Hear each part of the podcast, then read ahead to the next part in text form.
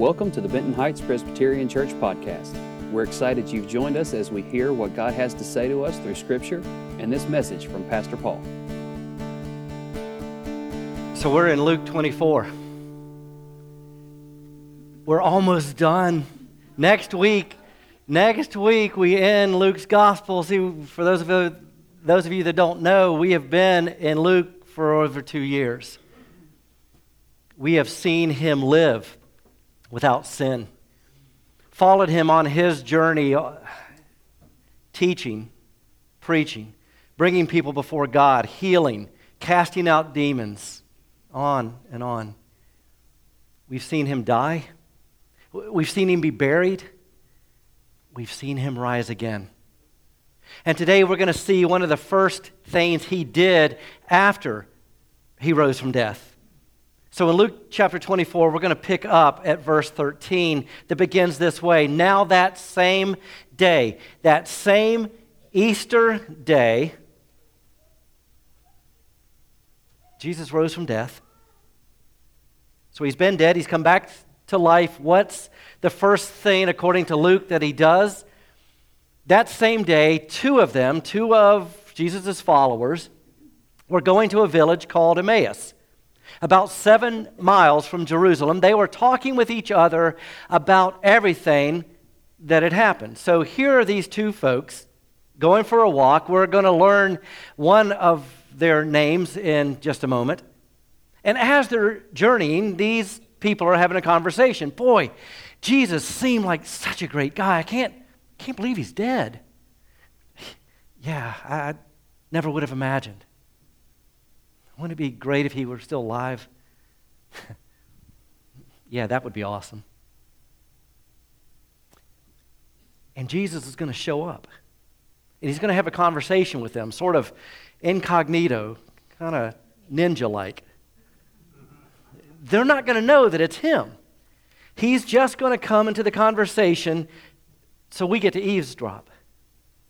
As they talked and discussed these things with each other, Jesus himself came up and walked along with them, but they were kept from recognizing him. Now, it's not necessarily that they were opposing what they were seeing, they just didn't see Jesus clearly. Jesus was right there, they didn't see him. They didn't see him for who he truly is, and so he has a conversation with them. He asked them, what are you discussing together as you walk along? They stood still, their faces downcast. One of them, named Cleopas, asked him, Are you the only one visiting Jerusalem who does not know the things that have happened there in these days? What? Have you been living under a rock? And Jesus could have said, No, just behind one. Do you not know what's happened? What things? he asked. About Jesus of Nazareth, they replied. And maybe at that very moment he said, Uh oh, nail scarred hands, better hide those. I don't know, maybe seven miles he walked like this and talked with him. About Jesus of Nazareth. He was a prophet, powerful in word and deed before God and all the people. The chief priests and our rulers handed him over to be sentenced to death, and they crucified him. We had hoped that he was the one who was going to redeem Israel. We were hoping for more. And what is more, it is the third day since all this took place. In addition, some of our women amazed us. They went to the tomb early this morning. They didn't find his body. They came and told us that they had seen a vision of angels who said he was alive. Yeah, the, the women said he rose from death and they saw an angel. Charismatic women, you can't trust them. Saying that they saw angels and no body. Well, that's not what happened. But some of our command, companions went to the tomb and found it just as the women had said. But they did not see Jesus. Us men folk investigated it. there was no body there.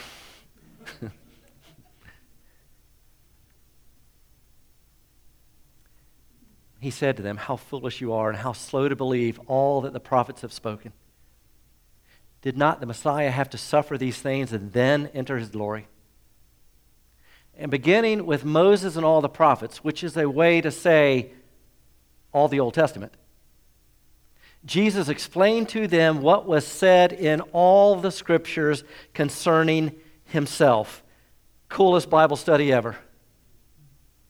Jesus is like, okay, let's start this. Let's go to Genesis. I'm here. Exodus, more about me. Leviticus, I'm in there too.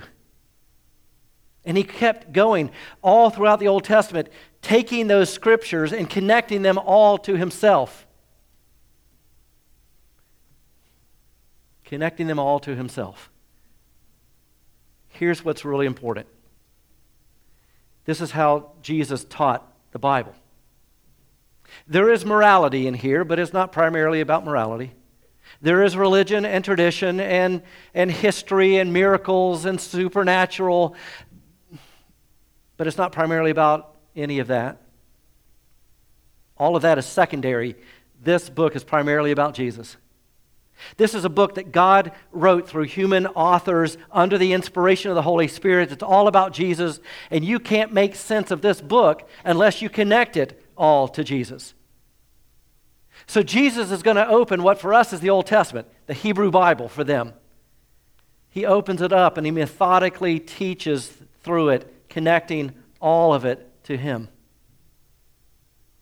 So he's doing that on this seven mile journey with them as they approached the village to which they were going.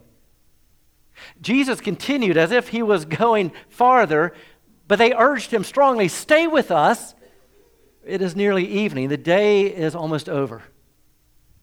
So he went in to stay with them. When he was at the table with them, he took bread, gave thanks, broke it, and began to give it to them. Then their eyes were opened and they recognized him. So, this is what God needs to do.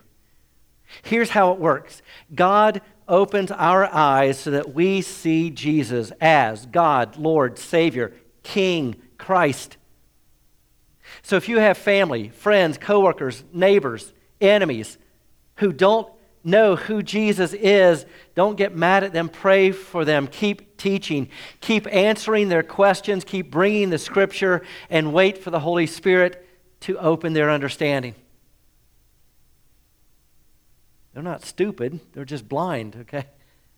You don't yell at blind people saying, Don't you see it? that's just mean. God's got to open their eyes like God opened your eyes and my eyes if we're Christians.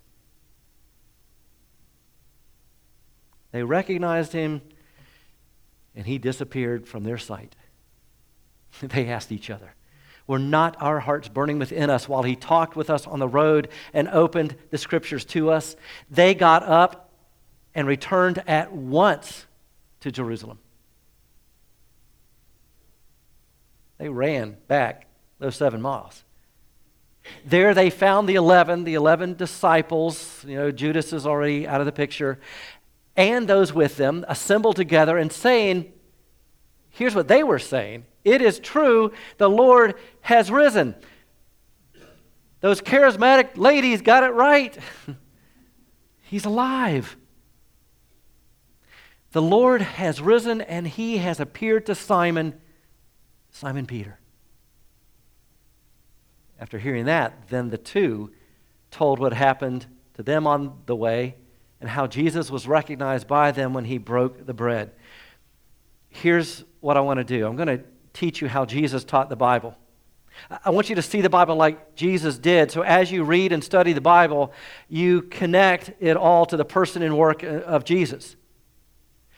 So I'm going to teach you some things that perhaps you've heard before. So the rest of the sermon for many of you might just be nothing more than a reminder. But it's my great pleasure to, to present this, to teach you. It, basically, what we're going to do is a full year of Bible college in like an hour or less. And we're going to look at three different ways in which the Old Testament connects to Jesus. There are many more ways than this, but we want to just focus on three.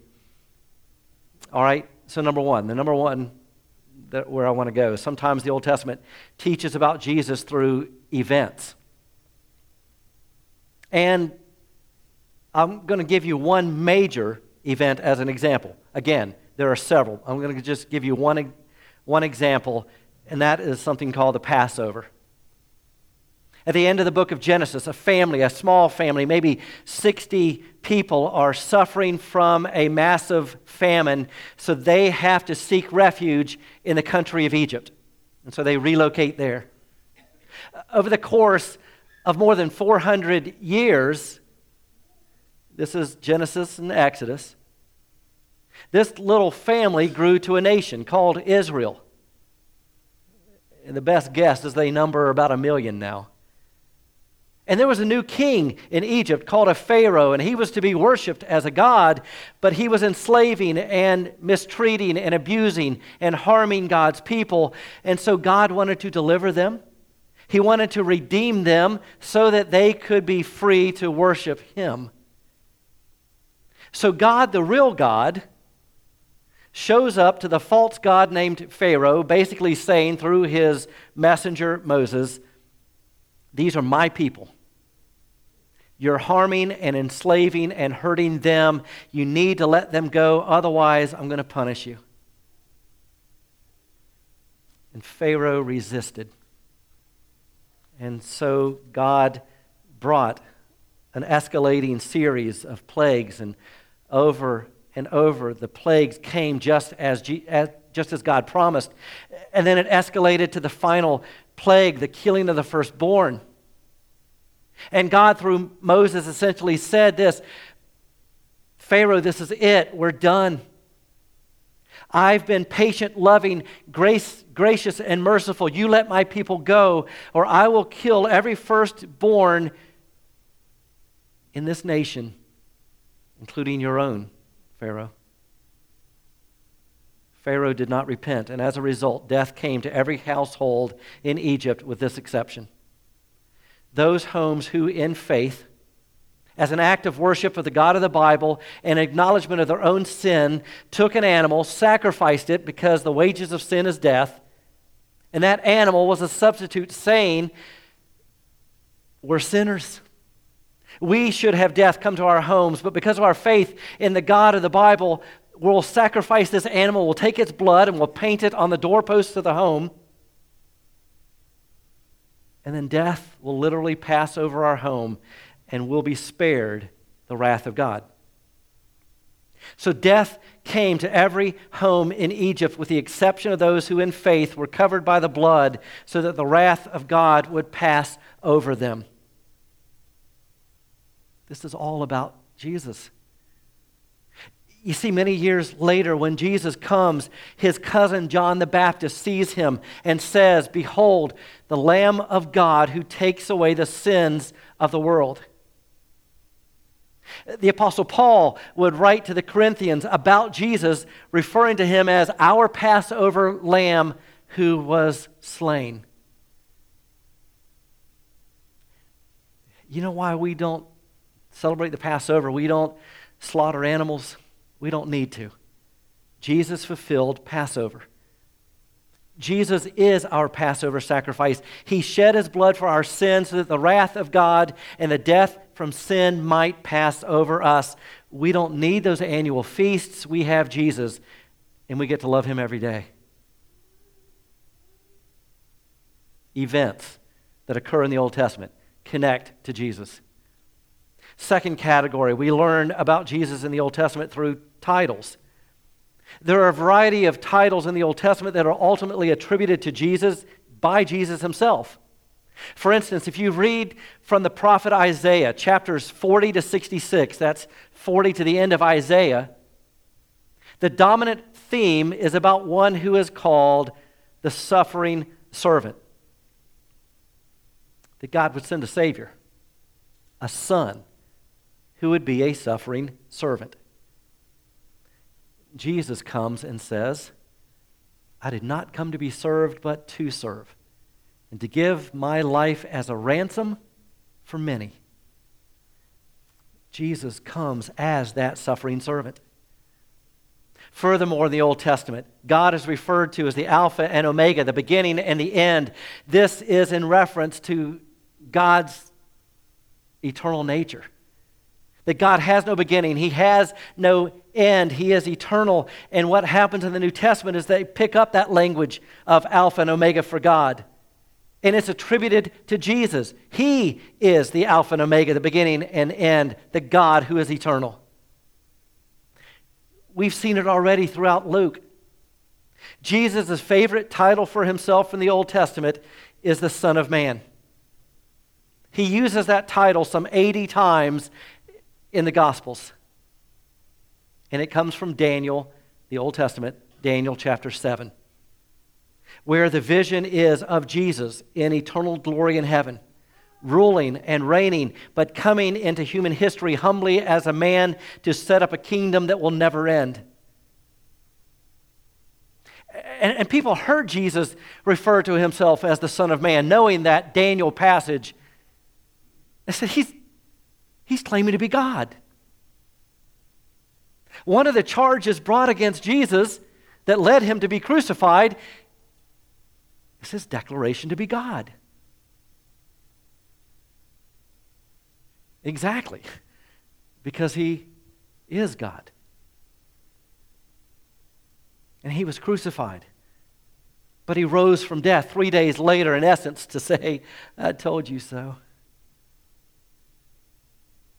Still another title in the Old Testament used for God. It, it's around the burning bush with Moses earlier in his life. So Moses is walking along in the wilderness. There's a bush on fire that doesn't get consumed, and God talks to Moses through the bush. So Moses is having a conversation with the bush. Now, if we saw somebody like that, we might call 911. But it's not just a bush, it's a bush that's on fire. This is Exodus 3. And the bush tells Moses, Go to Pharaoh, liberate my people. Moses has a good question. Who should I tell them? This is making this declaration because I don't feel altogether confident saying, Thus saith the bush.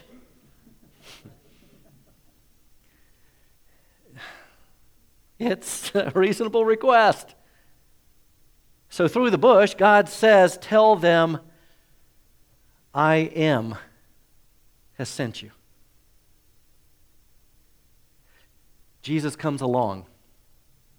It's in John 8 58, and he says this Before Abraham was born, before Abraham was, now 1800 years at least before Jesus was born, was the time of Abraham. Before Abraham was born, Jesus says, I am. What Jesus is saying is, I'm eternal God older than Abraham, and I was the one who met with Moses in that burning bush and told him to go liberate my people.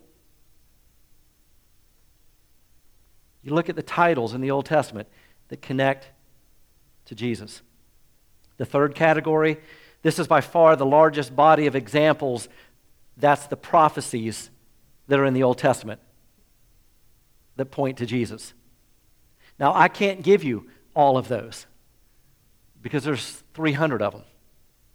There are 300, over 300 prophecies in the Old Testament that all point to and relate to Jesus.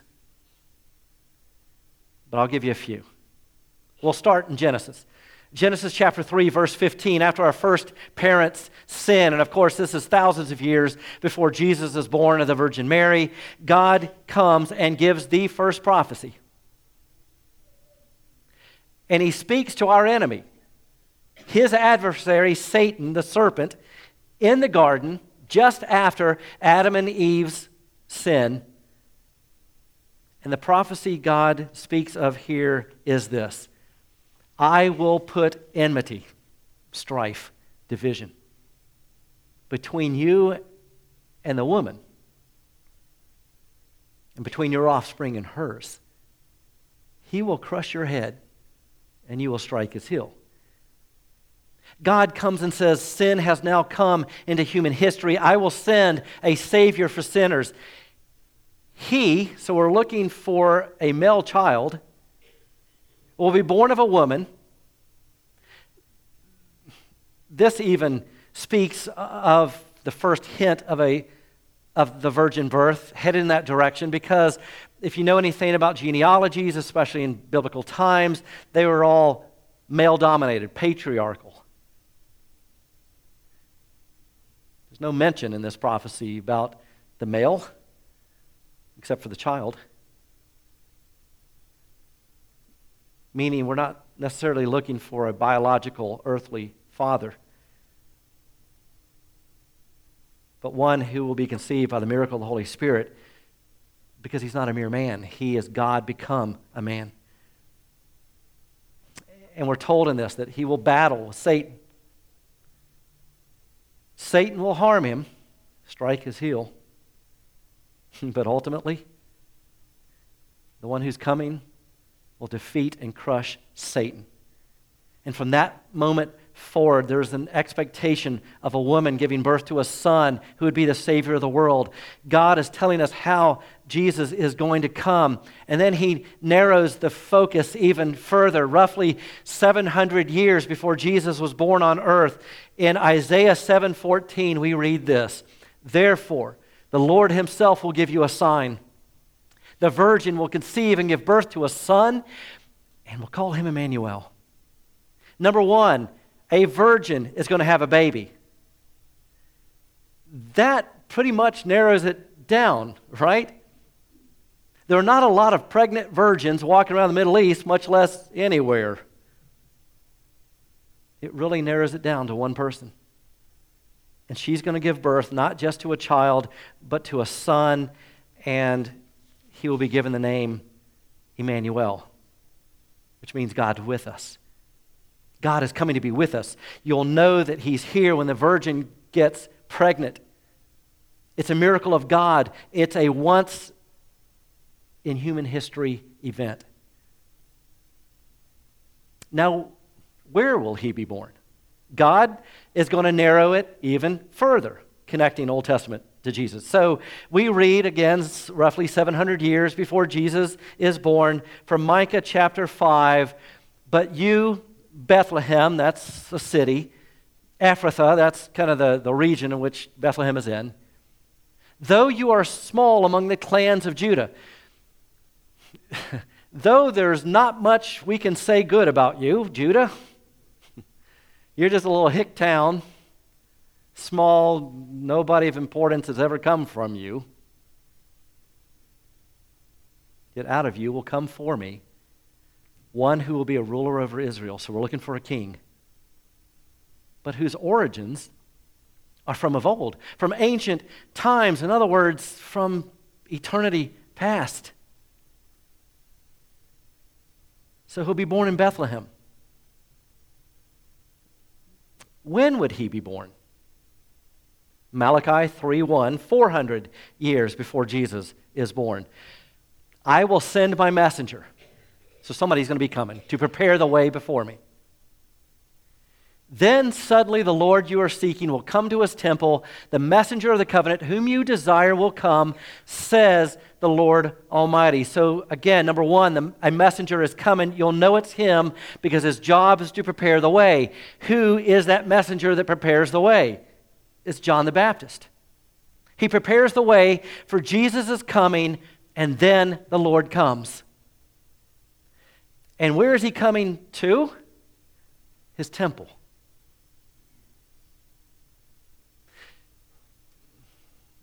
If you know anything about Jerusalem, if you've ever been there, and you have this desire to see the temple, so you go to where it should be, and you can ask any of the native Hey, I'd like to see the temple. And they might respond, Yeah, I'd love to show it to you. There's a slight problem. It was destroyed in 70 AD. For over 2,000 years, they will tell you, there's been no temple. So here's a clue whoever this person is, this Savior, he had to come before 70 AD. We could keep going with these prophecies. We could tell of Isaiah 35 that, that instructs us about his ministry that the blind will see, the deaf will hear, the lame will walk.